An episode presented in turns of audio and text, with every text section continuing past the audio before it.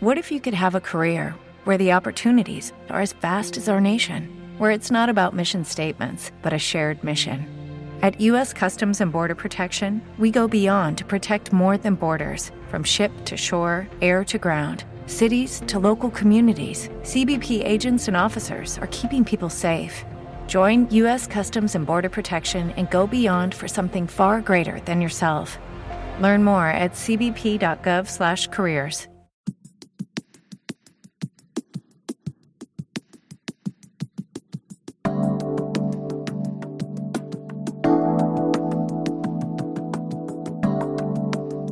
Bentornato alla trentesima puntata di Gioventù Bianconera. Ascoltando la storia di tanti ragazzi che hanno inseguito il sogno del calcio, una cosa emerge chiaramente. Destino e fortuna giocano un ruolo fondamentale. Vuoi un esempio? Prendi due ragazzi nati lo stesso anno e che alla soglia dei 18 anni si trovano nella stessa squadra, ma anche nella stessa stanza, in convitto e nei ritiri, e tra loro nasce naturale una grande amicizia. Uno gioca come attaccante, segna raffica e ha una gran fame di arrivare a grandi livelli. L'altro è un difensore dal fisico possente, ereditato da una famiglia di pallavolisti di professione e spesso lascia il segno nelle sue incursioni in attacco. E anche lui ha una gran fame di arrivare a grandi livelli. Il primo è un crack, Scala la montagna passo dopo passo, arriva in Serie A, gioca nelle coppe europee, si merita la maglia azzurra della nazionale e vince anche la scarpa d'oro. Il secondo invece il crack lo subisce purtroppo, un terribile infortunio che gli devasta il ginocchio in un derby primavera e che prima ancora dei 30 anni lo costringe al ritiro. Non avrai avuto difficoltà a capire che uno è Ciro Immobile, bomber che con i suoi gol regala due trofei di Viareggio alla Juventus. L'altro è il protagonista di questa puntata del podcast, Andrea De Paola, classe 1990, talento già in rampa di lancio fino a quel marzo 2010 che gli ha cambiato la storia. Una storia che Andrea ha raccontato qui a Gioventù Bianconera. Buon ascolto. Ciao Andrea De Paola e grazie per aver accettato l'invito di Gioventù Bianconera. Ciao Fabio, grazie a te, è un onore partecipare a una puntata di Gioventù Bianconera. Andrea, Iniziamo questa chiacchierata con, uh, con, una domanda un po' particolare. Se dico che sei uno dei più profondi conoscitori di Ciro Immobile, dico una, un'inesattezza? Eh, diciamo che con Ciro abbiamo instaurato un bel rapporto. Eh, appena arrivai a Torino in albergo mi misero in camera con Ciro e passammo la prima stagione in camera insieme in convitto. Poi gli anni successivi, quelli della primavera, potevano scegliere di stare in camera singola e decidemmo di stare in camera singola ma eh, tutte le tournée, eh, i tornei di Viareggio, eh, le partite fuori casa stavamo sempre in coppia fissa insieme quindi starammo veramente un bel rapporto anche fuori dal campo. Sicuramente avremo modo poi di riparlarne dopo, ma a me quello che interessa è la storia tua, quella di Andrea De Paolo. Allora ti chiedo come inizia il tuo rapporto con il calcio? Intanto ricordiamo, tu sei classe 1990. Sì, eh, io ti annuncio che vengo da una famiglia di pallavolisti, ma sono cresciuto praticamente con la palla tra i piedi. E inizio nella squadra sotto casa a Minturno all'età di 7-8 anni, per poi spostarmi 10 km eh, da casa è Formia, dove facciamo i campionati regionali. E da lì noi essendo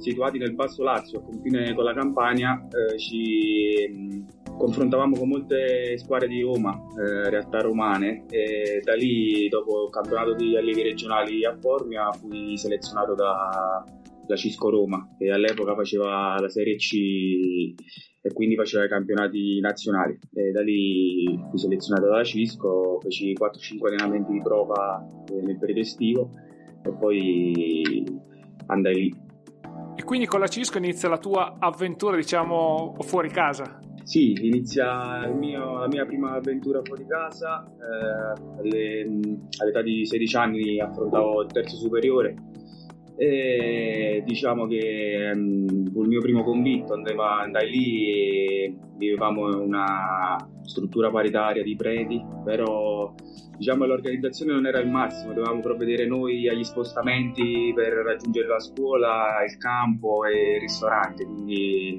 ce la vedevamo un po' da soli. E poi dalla Cisco arriva questa occasione imperdibile di arrivare alla Juve, come nasce questo passaggio? Io alla Cisco feci il campionato allievi nazionali e poi l'anno dopo iniziai con la Beretti, era 89-90, era allenata da Giovanni Lopez, ex allenatore e giocatore della Lazio, eh, era un grande tecnico. E lì quell'anno iniziai alla grande, diciamo che ci fu il mio esploit, eh, da sotto età feci 6 gol eh, da difensore centrale fino a dicembre e ebbi due o tre convocazioni dalla prima squadra che faceva la Serie C, era allenata da Paolo Di Canio. Sapevo che in qualche occasione, in qualche partita era venuta, erano venuti degli osservatori della Juventus e da lì a gennaio ci fu il mio trasferimento a Torino. Quando arriva la, la notizia dell'interessamento della Juve, intanto ti chiedo, visto che hai parlato di Paolo Di Canio, uno che la Juve la conosceva bene, se hai chiesto consiglio anche a lui. Eh, no, beh, non avevo così tanto rapporto con il mister Di Cani, fui convocato quelle due o tre volte, ero giovane, fui molto contento sicuramente. La reazione qual è stata quando ti hanno chiamato da Torino e ti hanno detto Andrea vieni che ti aspettiamo? Una reazione incredibile, non stavo nella pelle, un'emozione veramente grande. Eh, però non ti nascondo che comunque nella testa subentrano molte insicurezze, molte paure, perché comunque approdi in un club talmente importante che magari non ti senti all'altezza, però una volta poi approdato a Torino eh, il campo fa parlare, nel senso queste paure vanno a finire. E intanto così arriva l'occasione 2008 per trasferirsi a Torino, già dal punto di vista dell'impatto della città, non, non sei, sei, uno dei pochi che arriva da una città più grande a una più piccola, perché Roma da quel punto di vista batteva di gran lunga Torino. Sì, sì, no, arrivo a Torino, è una città che a me è rimasta nel cuore. E non ti nascondo che negli anni successivi, dopo la mia esperienza bianconera, sono tornato molte, molte più volte eh, una città vivibile, molto meno caotica di Roma, eh, c'è, c'è tutto, una città veramente stupenda. Anche perché sei già arrivato nel posto Olimpiadi, quindi l'avevi già vista trasformata. Quindi. Sì, sì, sicuramente. E invece com'è l'impatto con la Juve? Perché sicuramente da Roma a Torino hai fatto un passo indietro come dimensione di città, ma dalla Cisco a Roma alla Juve chiaramente immagino ci sia stato un bel salto di qualità. Eh sì, l'impatto con il mondo Juve, quello che salta subito all'occhio è l'organizzazione. Eh, arrivai in convitto dove eravamo 45 ragazzi che funzionava tutto alla perfezione, non mancava niente da delle semplici cose. Eh, I trasporti per andare al campo, tutto super organizzato, c'era il pullman che veniva a prenderci fuori alla hall sia la mattina per accompagnarci a scuola eh, ci riportava, ci portavano all'allenamento e poi arrivi al centro di Vinovo che comunque è un centro super all'avanguardia dove ci sono tantissimi campi, non manca veramente niente eh, dal materiale, magazzinieri fantastici che non facevano mancarti niente come Gianni Cima che ci seguiva in tutto e per tutto, cioè veramente tutto fantastico. Quindi, per male, arrivi in convitto, però tu eri già da questo punto di vista abituato alla vita fuori casa. Sì, ero abituato già a stare fuori casa. Eh, il primo anno in convitto a Roma, il secondo anno stavamo già in appartamento, quindi ritorno in convitto eh, in albergo dove era solo per noi, eravamo 45 ragazzi. E L'unica cosa, l'unica differenza è che comunque stavo 800 km da casa, ma magari in qualche momento di difficoltà comunque c'avevi sempre il tuo compagno che ti desse una mano e passavano subito quei momenti di difficoltà. Poi eh, noi più grandi eravamo visti dai ragazzini più piccoli come punti di riferimento, quindi per noi avevamo questo senso di responsabilità nei, nei loro confronti. E la vita di convitto comunque ti insegna eh, tante cose, il, il, rispetto degli orari, delle regole, che comunque poi sono cose che ti trovi nella vita extracalcistica. Eh, extracalcistica. Diciamo che però per una cosa ti sei sentito a casa perché in convitto eravate tantissimi arri- che arrivavano dalla campagna o comunque di origine campana come, come sei tu. Sì, sì, infatti anch'io mi sento abbastanza campano, eh, provengo anch'io da una famiglia di napoletani. E in quel periodo, in quegli anni, il convitto eravamo veramente tanti campani. Infatti mi ricordo quando tornavamo a casa, periodo di Natale, all'aeroporto di Caselle, eh, che eravamo 30-40 ragazzi che prendevano aerei per tutta Italia, però la maggior parte salivamo su quello per Napoli, e così viceversa quando tornavamo a Torino. Andrea, allora adesso ti faccio una domanda che avevo già fatto a qualche tuo ex compagno, cioè ragazzi che come te sono passati nel settore giovanile, in particolare l'avevo fatto a Pietro Famiano, che ha qualche anno in più di te. Volevo chiedere, c'è un segreto perché ci sono così tanti ragazzi campani che sono emersi e arrivati al grande calcio? Ma non lo so, eh, sinceramente forse in campagna eh, per sfuggire magari a delle difficoltà che ci sono, i ragazzi si rifugiano ancora nel calcio di strada, magari per loro per emergere da quella situazione eh, scendono in strada e giocano, hanno quella fame in più che riescono a, ad emergere rispetto ad altri. E poi quando arrivi a Torino te ne trovi un altro simbolo del, della Napoli calcistica che è Ciro Ferrara, che in quel momento era il responsabile del, del vivaio bianconero. Sì, eh, in quel periodo era Ciro il responsabile del giovanile, infatti eravamo molti campani in albergo, ma anche come tecnici arrivò Maddaloni, quindi diciamo che la campagna prese il sopravvento in quel periodo. Senti, torno a, a, all'inizio a questo punto perché mi hai detto che quindi ti trovi come compagno di squadra Ciro Immobile, lo, tanto se lo conoscevi già perché poi magari all'interno anche del movimento nazionali un po' si, si conosce, sapevi già qualcosa di lui? No, sinceramente non, non lo conoscevo Ciro, eh, lo conobbi appena arrivato a Torino. Eh, ti ripeto, ci fu una grande amicizia, una grande amicizia cioè avevamo un gruppo di 5-6 ragazzi stavamo sempre insieme dalla mattina alla sera. Andrea, poi chiaramente quando si è in convitto non c'è solo il calcio, che chiaramente era l'aspetto principale, c'era anche la scuola. Come riuscivate, almeno nel tuo caso, a, a condividere tutte le varie attività? Eh, non era semplice, eh, ti dico che non era semplice perché comunque tornavamo dagli allenamenti e avevamo un po' di distrazioni, comunque stai sempre in 40 ragazzi in un albergo, non è semplice, almeno da parte mia, poi c'era chi riusciva magari a conciliare sia il campo che lo studio.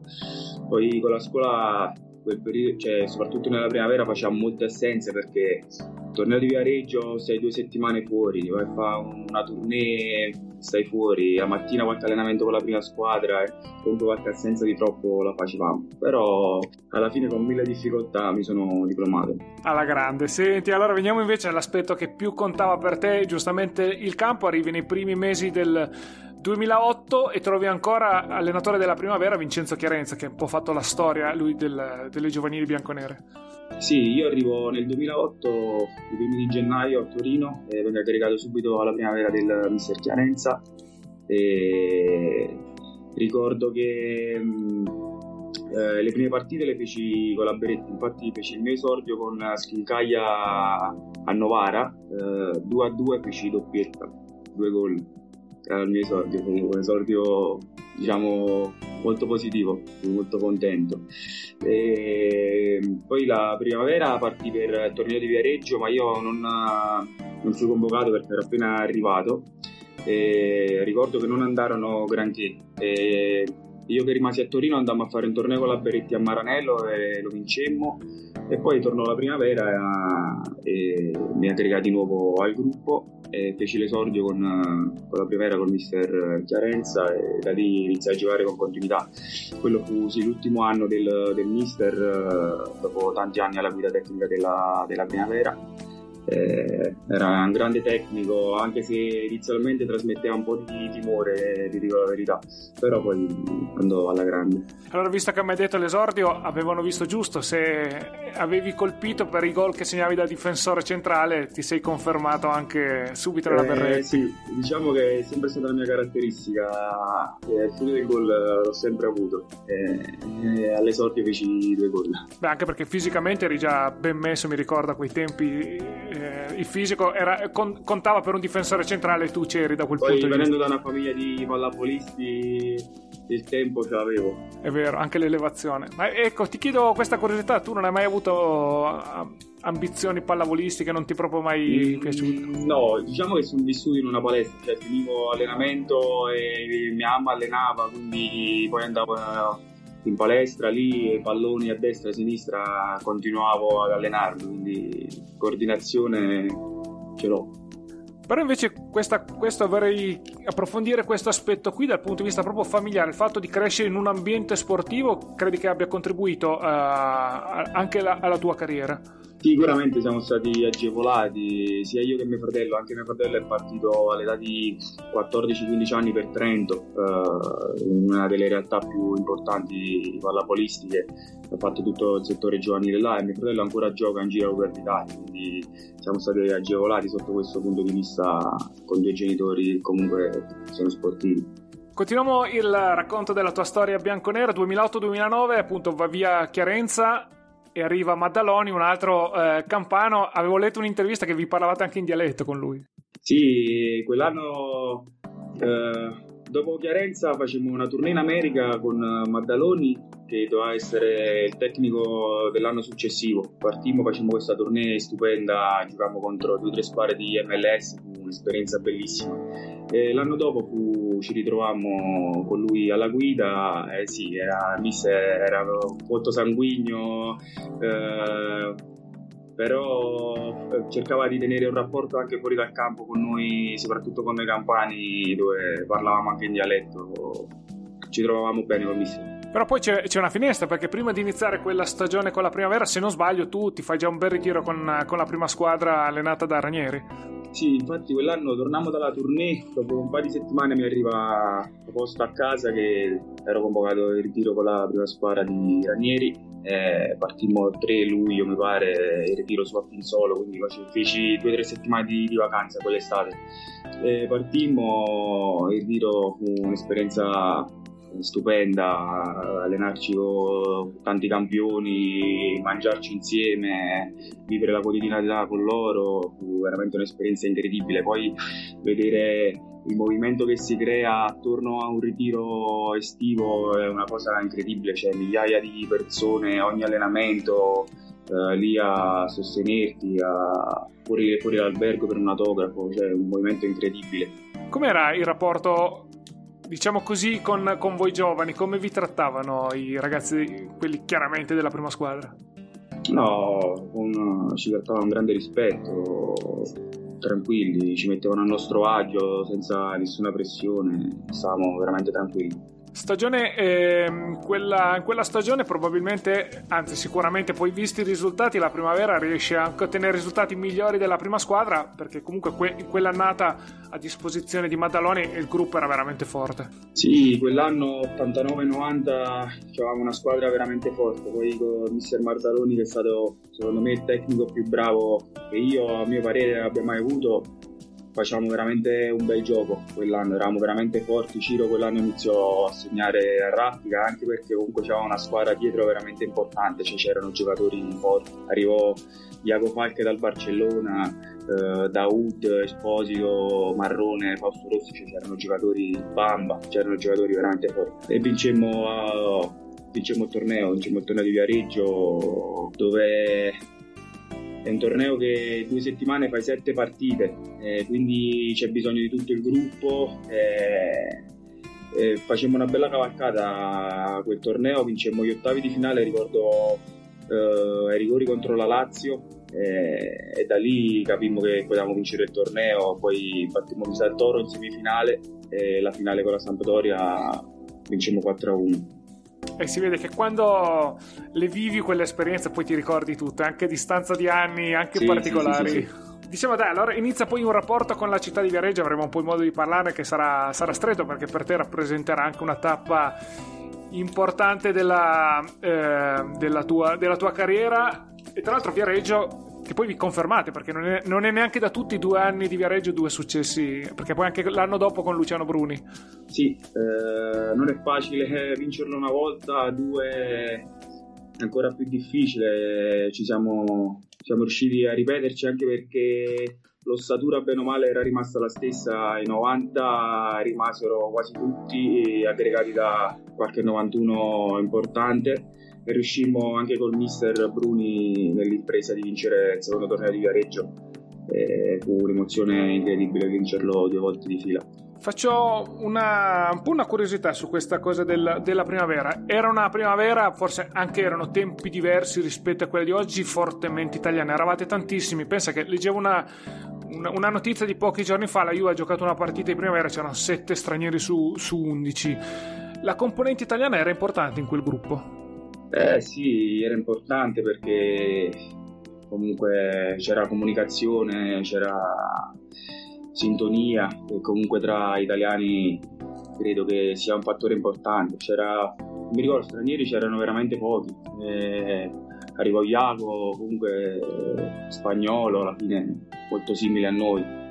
Eh, c'erano pochi, pochi stranieri veramente, quegli anni lì pochi. Sì, anche perché quei pochi che c'erano poi erano tutti ragazzi poi cresciuti in Italia, perché Bamba, Daoud erano tutti... Io non li contavo come stranieri. Eh, infatti, sì sì, anche perché erano italianissimi come voi, anche perché erano parlavano... italiani di noi. Ecco, sì, infatti. Dicevo, Bruni arriva in... Uh, in primavera anche perché Massimiliano Maddaloni ha un salto importante, entra nello staff di Ciro Ferrara che nel frattempo ha preso la, la prima squadra, a quel punto ti trovi con un allenatore che ti conosceva bene, quindi immagino che ogni tanto qualche cappatina in prima squadra c'era l'occasione di, di farla. Sì, sì, quell'anno andarono in prima squadra Maddaloni e Ciro, e spesso partì, partì anche per il ritiro, feci subito il ritiro con loro e, ebbi, cioè, molte, molte volte andavamo a allenarci di là con loro, visto che ci conoscevano comunque molto. E poi tu hai parlato di ritiro, ma c'è una tappa fondamentale che si chiama Villar Perosa. Intanto ti chiedo cosa vuol dire andarci a giocare, poi mi sa che hai un bel ricordo legato a quella partita. Eh, Villar Perosa la conosciamo tutti, è la partita di tradizione della Juventus dove si affrontano prima squadra contro la primavera e anche lì è un giorno di festa, c'è migliaia e migliaia di persone a bordo campo con tanto di invasione finale che tutti conoscono. Eh, fu una partita memorabile perché giocavo con la prima squadra e segnai, segnai alla mia primavera su assist di Peltiero. Tra l'altro ho visto due partite su due, tutte e due con la prima squadra l'avevi giocata poi, quindi non l'hai mai giocata con, con la maglia della primavera. Quindi... Sì, sì, l'ho fatte tutte e due con la prima squadra, però la seconda mi è rimasta più impressa visto i gol. Tra l'altro ho visto anche una, una, una, bella foto che era poi stata pubblicata sui giornali con Trezeguet, immagino che per te è stato anche un bel momento, poi in quel momento eri uno di loro, dai. Sì, sì, sì, in quel momento non ci pensi, fai parte della squadra sì, il giorno dopo mi ricordo uscì un articolo con una, la foto di quando insieme a David che mi venne ad abbracciare dopo il gol. E quindi adesso quei bei eh, eh, ricordi anche, anche, fortunati perché poi l'altro giorno quando avevo fatto l'intervista con Campagna che lui è, è, un 88 mi raccontava che combinazione nei suoi due anni non hanno mai giocato Villar Perosa perché c'erano sempre stati dei disguidi o comunque avevano giocato altre squadre e lui non l'ha, non l'ha mai potuto fare quindi vedi che già, è già un bel ricordo da, sì, da sì, poter sicuramente, sicuramente. Senti, devo, devo, tornare su, dicevo prima, gruppo 90 competitivo, però mi, mi, raccontavi appunto di Ciro, stavolta Ciro Immobile ti faccio una domanda proprio dal punto di vista eh, tecnico, ti aspettavi veramente potesse arrivare così in alto? Intanto prima ti chiedo che giocatore era in quel periodo. Ma Ciro per noi era importantissimo, quell'anno con Maddaloni era il nostro punto di riferimento.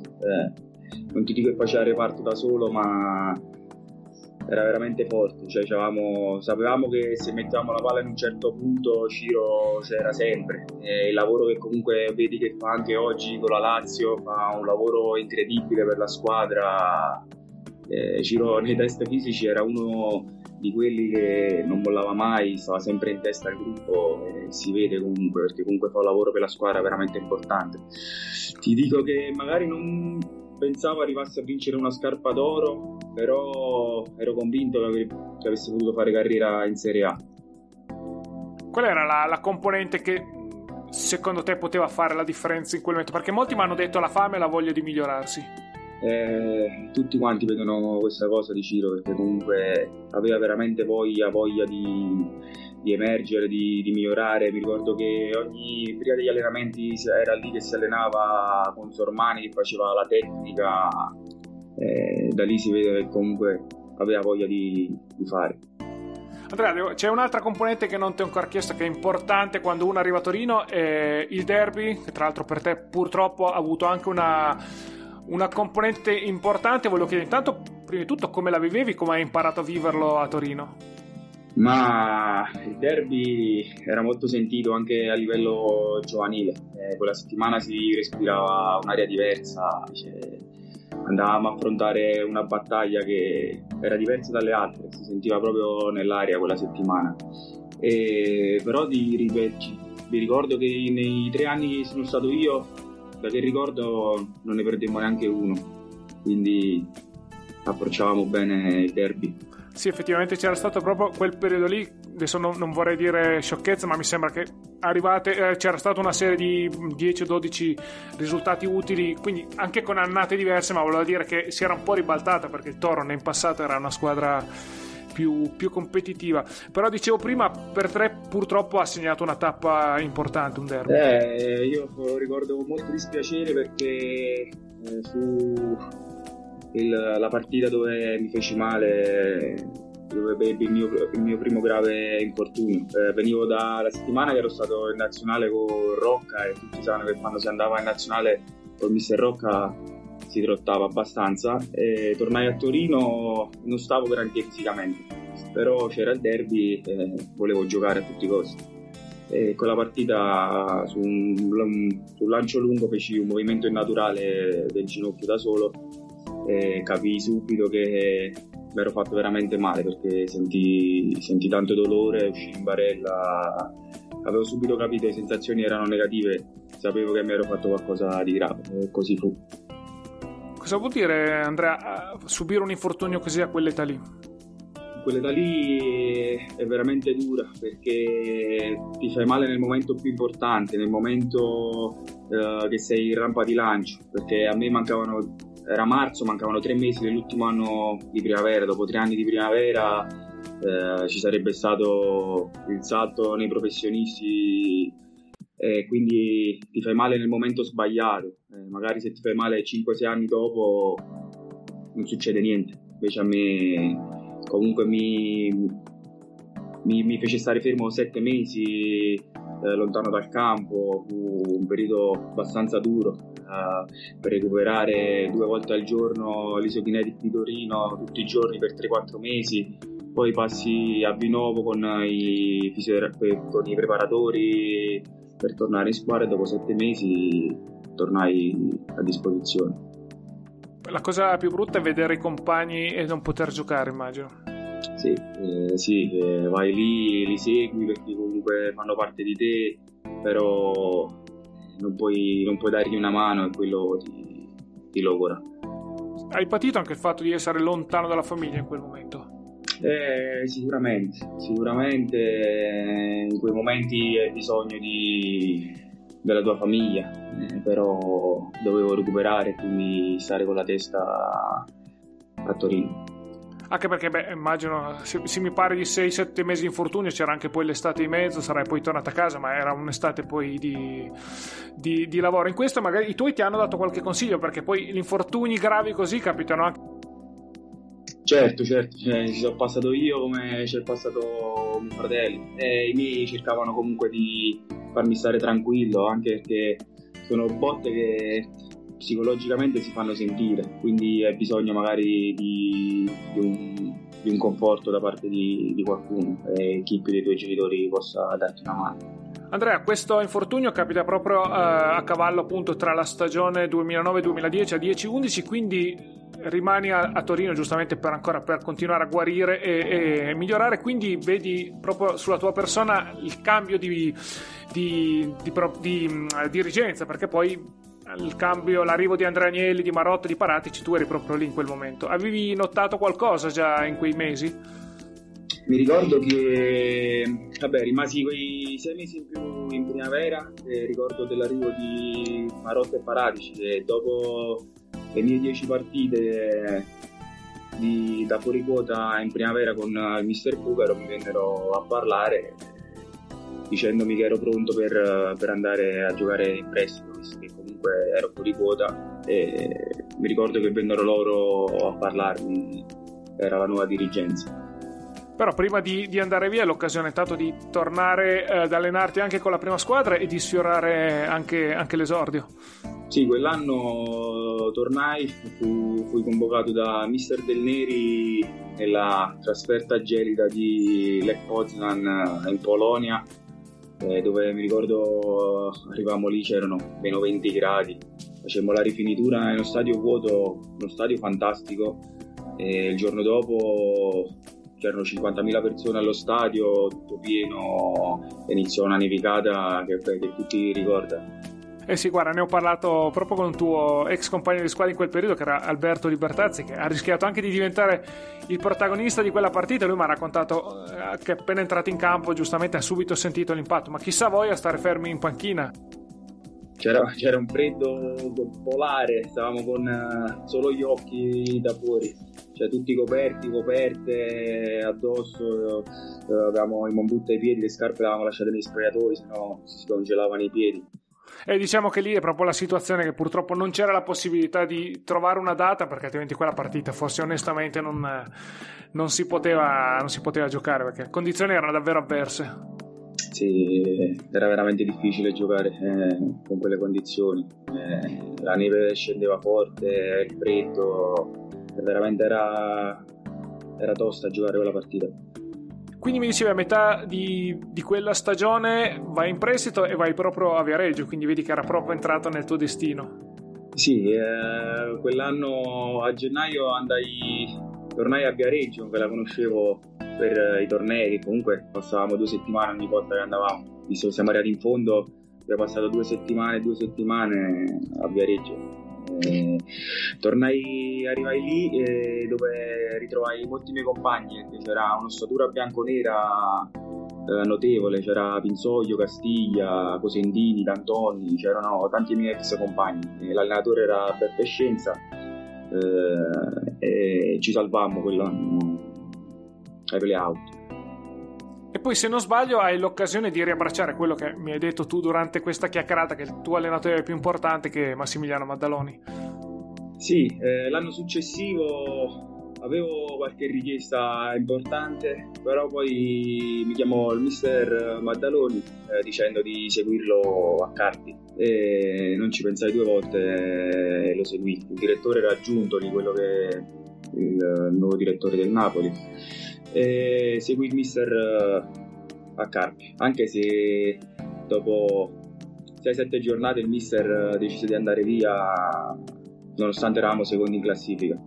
Eh sì, tra l'altro era il Carpi che poi nel giro di pochi anni sarebbe poi approdato in Serie A, quindi era già una società diciamo che aveva una vision eh, abbastanza moderna da quel punto di vista. Sì, eh, il Carpi fece 5-6 promozioni di fila dalla dalla Serie D alla Serie A. Solo quell'anno che ci fui io facemmo la finale playoff per andare in Serie B, ma la perdemmo e l'anno dopo riuscirono a salire. Visto che ci hai vissuto, è proprio, immagino che sia anche uno di quegli ambienti familiari che ti aiutano eh, a crescere. Sì, uh, è vero. Uh, Carpi è una di quelle società eh, dove si sta benissimo, si vive benissimo, città piccolina, però si sta veramente bene. L'ho chiesto anche questa, è una domanda che ho chiesto spesso ai tuoi compagni che sono passati eh, prima di te, com'è la vita fuori dalla Juve? Cioè quando sei uscito dalla Juve eh, i professionisti con cui vai a giocare ti attaccano questa etichetta? Sei un settore giovanile Juve o, o nulla di particolare? Quando esci dal, dal mondo Juve ti trovi un po' in difficoltà perché comunque sei abituato ad avere tutto, cioè veramente tutto e magari approdi in realtà che non sono all'altezza di, della, della Juventus, però io mi sono sempre calato in qualsiasi situazione, quindi non, non avevo problemi. Però poi immagino che poi per tutto il resto della carriera quell'infortunio patito a Torino ti ha creato qualche problema? Sì, io uh, mi sono rotto anche poi successivamente a Carrara mi sono rotto anche il sinistro di legamento, però non ho avuto praticamente problemi. Dopo il recupero, quattro mesi stavo in campo, quel ginocchio non mi ha mai creato problemi, ma quello che, quello che mi ha portato conseguenze è stato il primo infortunio, quello di, del derby, dove è stato, l'entità dell'infortunio era grave, molto più grave rispetto al sinistro, dove ebbi, oltre al crociato, menisco e collaterale e con gli anni il ginocchio destro mi, mi portava sempre fastidi, problemi, dove mi ha portato a stare di nuovo fermo facendo un altro intervento a Pavia con, con Benazzo e comunque diciamo che è stato quello che mi ha, mi ha stoppato la carriera. Eh sì, anche perché poi tu hai, hai 30 anni, quindi avevi tutto il, ancora il tempo per, per, costruirti una carriera importante. Purtroppo rientri in quell'ampia categoria di ragazzi che gli infortuni l'hanno, l'hanno, pagati, l'hanno pagati care. Eh sì, eh, io credo che in questo sport, visto il percorso che abbiamo fatto, eh, arrivando fino a Torino, a Primavera, vittorie, credo che comunque la salute è una delle componenti più importanti di tutto, perché se sei lì sei forte, quindi diciamo che una carriera davanti ce l'hai, però eh, la salute gioca una componente importante di, in questo sport. Però Andrea, il calcio è rimasto nella, nella tua vita, già, sei già passato dall'altra parte, hai, hai, iniziato già a fare la carriera da allenatore, volevo sapere se quando giocavi avevi già un'idea di poter diventare allenatore un'idea nata poi, alla fine? No, sinceramente non era nelle mie aspettative, preferivo fare una carriera da calciatore. Così non è stato, però due anni fa che ho smesso di giocare eh, mi è venuta voglia di intraprendere questa, questa nuova avventura. Sono iscritto al corso UEFA B, eh, è stato molto impegnativo. Eh, abbiamo fatto sette settimane di corso tutti i giorni e, con tanto di esami pratici e orali e ho preso il patentino per allenare. A chi ti ispiri Andrea? È facile dire Massimiliano Maddaloni? Eh, diciamo che provo a emulare il mister. Devo, devo, fare tanta strada, devo studiare sicuramente, è un mondo diverso da, da, dal calciatore, quindi c'è bisogno di tanta applicazione, tanto studio vediamo cosa succede. Tu adesso mi confermi stai allenando il settore giovanile anche tu, giusto? Sì, sono tornato a Formia dove mi allenavo quando ero ragazzino, faccio il mister degli allievi regionali, anche se in questo momento ci stiamo solo allenando, non possiamo fare competizioni purtroppo per la situazione che, che c'è oggi. Come li vedi i ragazzi di oggi rispetto a quelli della tua generazione? Ma sinceramente io credo che al, giorno d'oggi rispetto a noi hanno molte distrazioni, eh, la tecnologia che avanza, eh, noi, a noi bastava un pallone, scendevamo in strada fino a che ci accorgevamo che era buio e tornavamo a casa. Quindi oggi vedo che c'è molta più carenza a livello tecnico, a livello di duelli, il calcio di strada manca, manca veramente tanto. Quindi immagino che ci sarà da lavorare forse sulla tecnica più di quanto si lavorava ai tuoi tempi, cioè perché si dava assodato che un ragazzo a 14 anni la tecnica la doveva conoscere. Sì, esattamente. Adesso tecnicamente sono veramente carenti, quindi c'è bisogno di molto, molto lavoro che prima magari non facevi perché erano già pronti. Andrea, torno di nuovo così stiamo per arrivare alla fine e ti chiedo se sei ancora in contatto con i tuoi ex compagni dei tempi della Juve. Ma come sai, come sai nel mondo del calcio è difficile mantenere tanti rapporti, tanti rapporti. Però non mancano gli auguri sicuramente nei periodi di festa, compleanni, ci sentiamo, eh, soprattutto mi ricordo che Roberto Crivello mi invitò al matrimonio, sono andato giù a Palermo, ho rincontrato un po' di compagni, è stato veramente un... sono stati tre giorni fantastici poi a Mondello lì d'estate, eh, lo ricordo veramente con piacere. E... Un paio di anni fa incontrai Ciro, eh, all'aeroporto. Io tornavo da una trasferta in Sardegna, lui con la Lazio tornava da un'altra trasferta. Ci incontrammo all'aeroporto casualmente. Fu un incontro molto piacevole. Ci scambiammo i numeri, i numeri di telefono perché quando andò all'estero cambiò numero. E ci, sentia, ci, ci sentiamo ogni tanto qualche messaggio ce lo mandiamo. Anche perché giustamente prima abbiamo detto che il vostro gruppo era molto competitivo a livello calcistico, ma parlando anche con altri tuoi compagni, ti faccio un esempio, eh, Manuel Giandonato che è già passato da questi microfoni, mi dava l'impressione proprio di, una, di un gruppo unito, proprio umanamente parlando. Sì, hai detto bene, era un gruppo veramente coeso stavamo sempre insieme, ma sia in convitto che fuori, quando potevamo uscire il sabato dopo le partite, eh, cena fuori tutti insieme, ma sia noi di, del convitto che i ragazzi di Torino, cioè eravamo un gruppo veramente forte, credo che si sia visto dato i successi che abbiamo ottenuto. E allora senti, visto che non te l'avevo fatto prima, il nome di Riccardo Cavallari te lo faccio adesso. Eh, io penso che Riccardo è la rincarnazione del, del mondo Juve, eh, lui è la figura importante, eh, era il nostro referente, era il nostro padre, era... non ci faceva mancare nulla, stava con noi H24, qualsiasi problema c'era lui, è veramente una persona cui, di cui ricordo veramente è indelebile.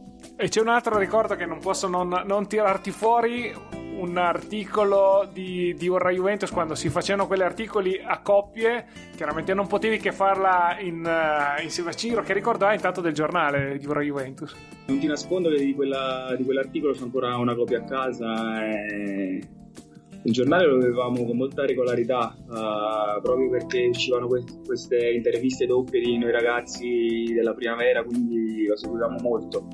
E parlava un po' di, ogni mese di, dell'andamento del, uh, dei campionati del settore giovanile della prima squadra quindi seguivamo molto io il giornale Andrea, chiaramente questo è un podcast, chi ci segue sentirà soprattutto la tua voce, non, non vedrà eh, l'immagine, ma io dietro di te vedo una maglia numero 45 che appunto è la famosa maglia che indossavi in quella trasferta di Poznan. Diciamo che ti ricordi in quegli anni di Torino, te ne sei portati dietro tanti, però ti chiedo se c'è anche qualche lezione che hai appreso in quei tre anni. Ma sicuramente sì, qui dietro di me ho la maglietta della trasferta di Poznan.